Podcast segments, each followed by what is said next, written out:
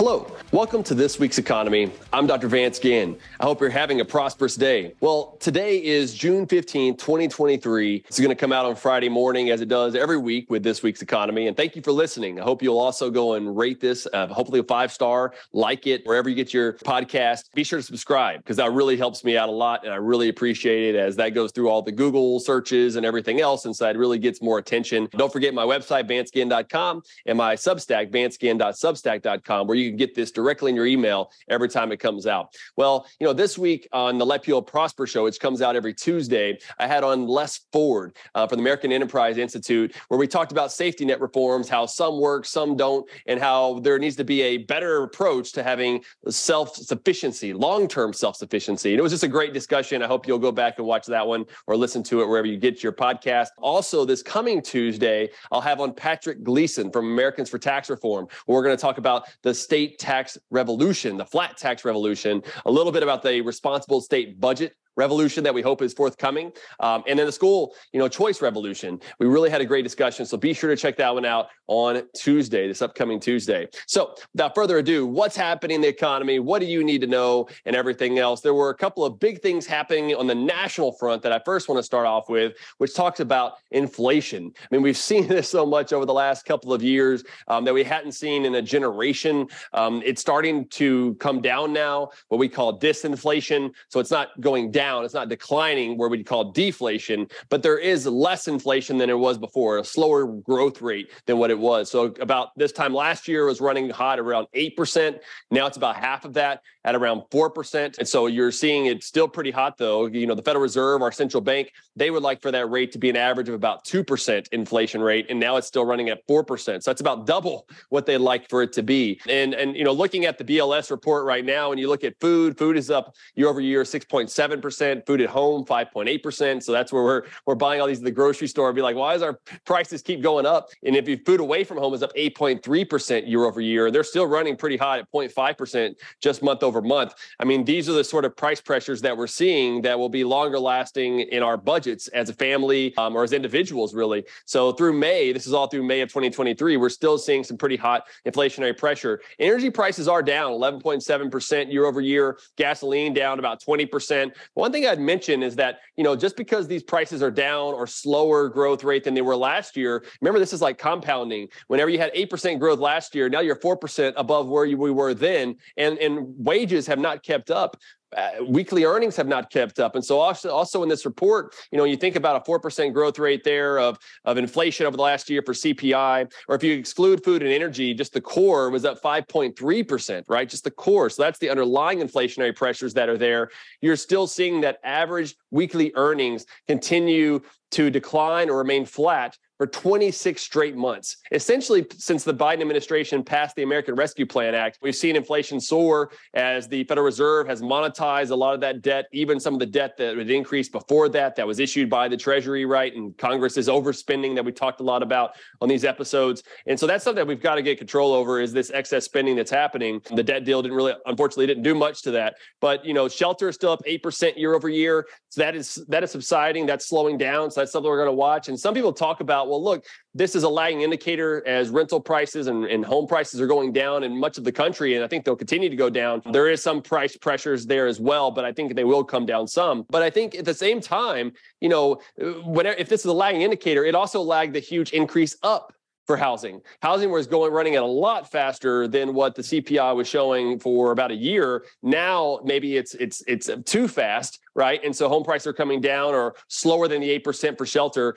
But I think we've got to look at both sides to note that it was growing too fast before. Now it may be growing um, or too slow before is what the CPI was showing compared to actual. Now it's the flip. And so I think that that's something else we need to be take into consideration when we're thinking about inflation. So a lot of inflationary pressure is still out there. And the Federal Reserve met um, this week and they said, look, we're going to pause. We're going to pause our interest rate hikes, which they've done for 10 consecutive meetings, which a little about 16 months, about the you know last year and a half almost. They've been raising interest rates from zero to 0.25 percent. This is their target federal funds rate, their overnight lending rate between banks.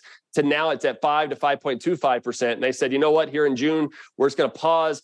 We're going to see where the markets are going, how the economy does, what happens to inflation, get some more readings out of the data, and then and then go from there. Um, there was indication that they would raise interest rates again or look at raising rates again in July. I think July 23rd and 24th is their next meeting, and so that's going to be something else for us to watch. They're anticipating from the Fed's expectations is that interest rates will be that federal funds rate will be six percent by the end of the year. So that shows to me maybe three quarter point base increases over the next um, throughout the rest of this year. So we may still may have some some some ways to go up. The market went down quite a bit last um, uh, whenever they announced all of this.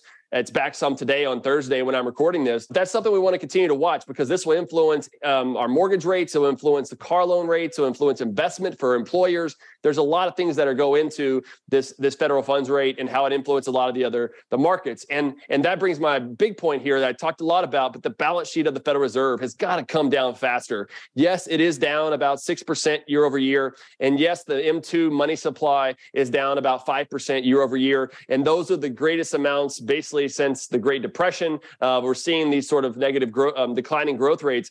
But the problem is, is that we also had record increases during COVID and, and so forth. Of the you know the the the, the balance sheet of the Fed um, more than doubled from four trillion to nine trillion. We're about down to eight point six trillion now. So we're still way above that. So we have a level shift level shock and so, yes, the growth rate is declining, but we're still way above. And all that increase in the money supply and the put money in the economy are distorting these treasury securities, other interest rates that are out there, basically the price of credit. And then that influences the real economy as well, whether or not people want to invest, you know, long term projects versus short term projects. All this stuff kind of in the Austrian business cycle, um, which I, I think is it tells the story pretty well, is that this will influence and have malinvestments throughout the economy. And that's part of the boom. And then the bust, and we're seeing a lot of the bust now. And and so I don't think that this is going to be a soft landing, um, and they're not going to be able to steer this very well. So look out for that coming moving forward. The other thing I, I, wanted to talk about was what's going on in Texas and Louisiana.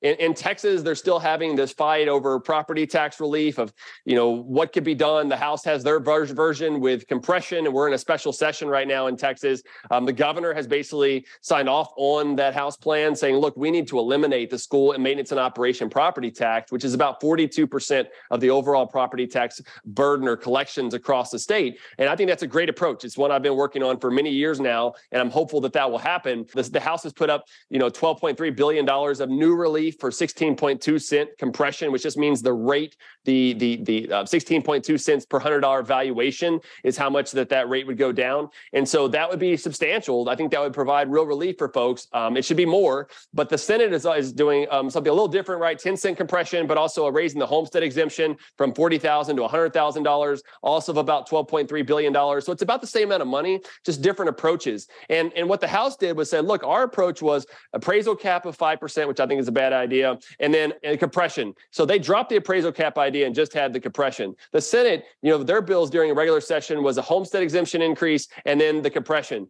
But they're not willing to drop that homestead exemption to come to the table to compromise. And and and look i mean at the end of the day if we had both of those and it's 12.3 billion dollars that's going to be substantial relief. It would not be the largest on record because that would need to be closer to 21 billion to match the purchasing power parity the, the amount of dollars that you could afford back in 08 09 when it was 14.2 billion of tax relief property tax relief back then.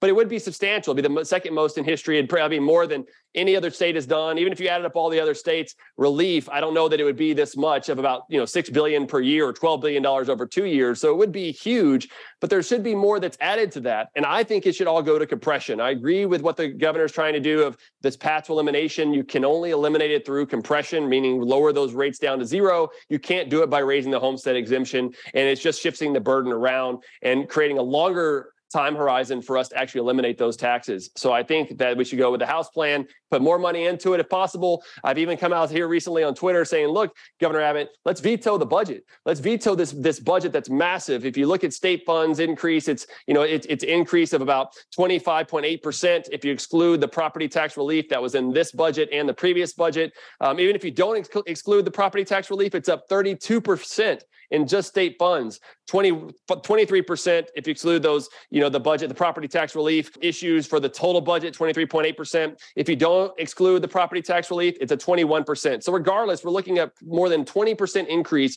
in the budget over a two-year period. I mean, this is the type of thing that you'll see in California or DC, not in Texas, not in Texas. And so I think this would be a good time to veto the budget. Let's start over in one of these special sessions, bring that amount down. There's too much corporate welfare. There's too much expansions of safety nets and other things. And I think we could do a lot better than what was in this budget and put more money to property tax relief, which should have been the number one priority to begin with when there was $33 billion in surplus. So right now they're barely talking about $12 billion.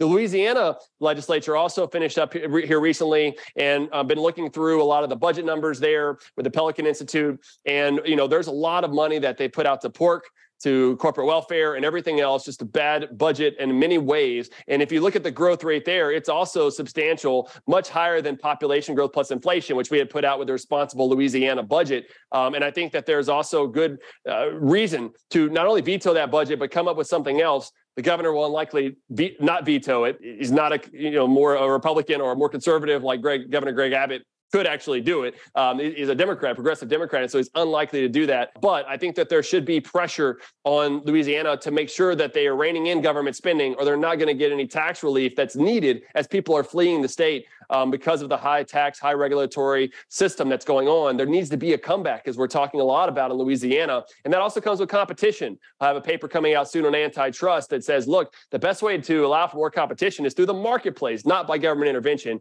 So I'll be sure to talk about that more soon. And the third thing I'd like to talk about today is um, the issue of of capitalism. Um, there's been a discussion recently by Oren Cass, talk, you know, as a tweet saying, "Rebuilding American capitalism: What needs rebuilding?" Um, they have a new book out by American Compass that's really talking about kind of the new right, is what they've called it. And, and within this new right, they've talked about it's being market fundamentalism is the old right, right? Where the, the new right, I'm calling it the government fundamentalism. um, it's, it's, it's bigger government. It's having the government wield the forces by having the people at the top. It's a very top down approach. And capitalism is not top down approach. It's a bottom up approach. A top down approach will fail from the knowledge problem every time. And it will make it to where the government gets bigger and bigger and removes freedom and liberty and prosperity from our lives. And we cannot go down this route. It's unfortunate that some on the new right, the national conservatives, um, national populists, and others are thinking that they can use the government to wield their power, to wield the direction of the economy. And that's just not how markets work. And we've got to get away from this sort of thinking for there to be more prosperity. The let people prosper idea, it comes from you know the cap free market capitalism is the best path best path to let people prosper. That's really where we've got to be. And so while i'm i'm, I'm glad that we have folks like oren cass and others i think they identify a lot of the key problems well. Like there are issues with wage growth. There are issues um, with maybe some consolidation of businesses in certain areas. But the way to, to the way to solve that is not by more government. In fact, government is the one that's creating a lot of these problems, not the solution to those problems. You can't just double down on bad policies.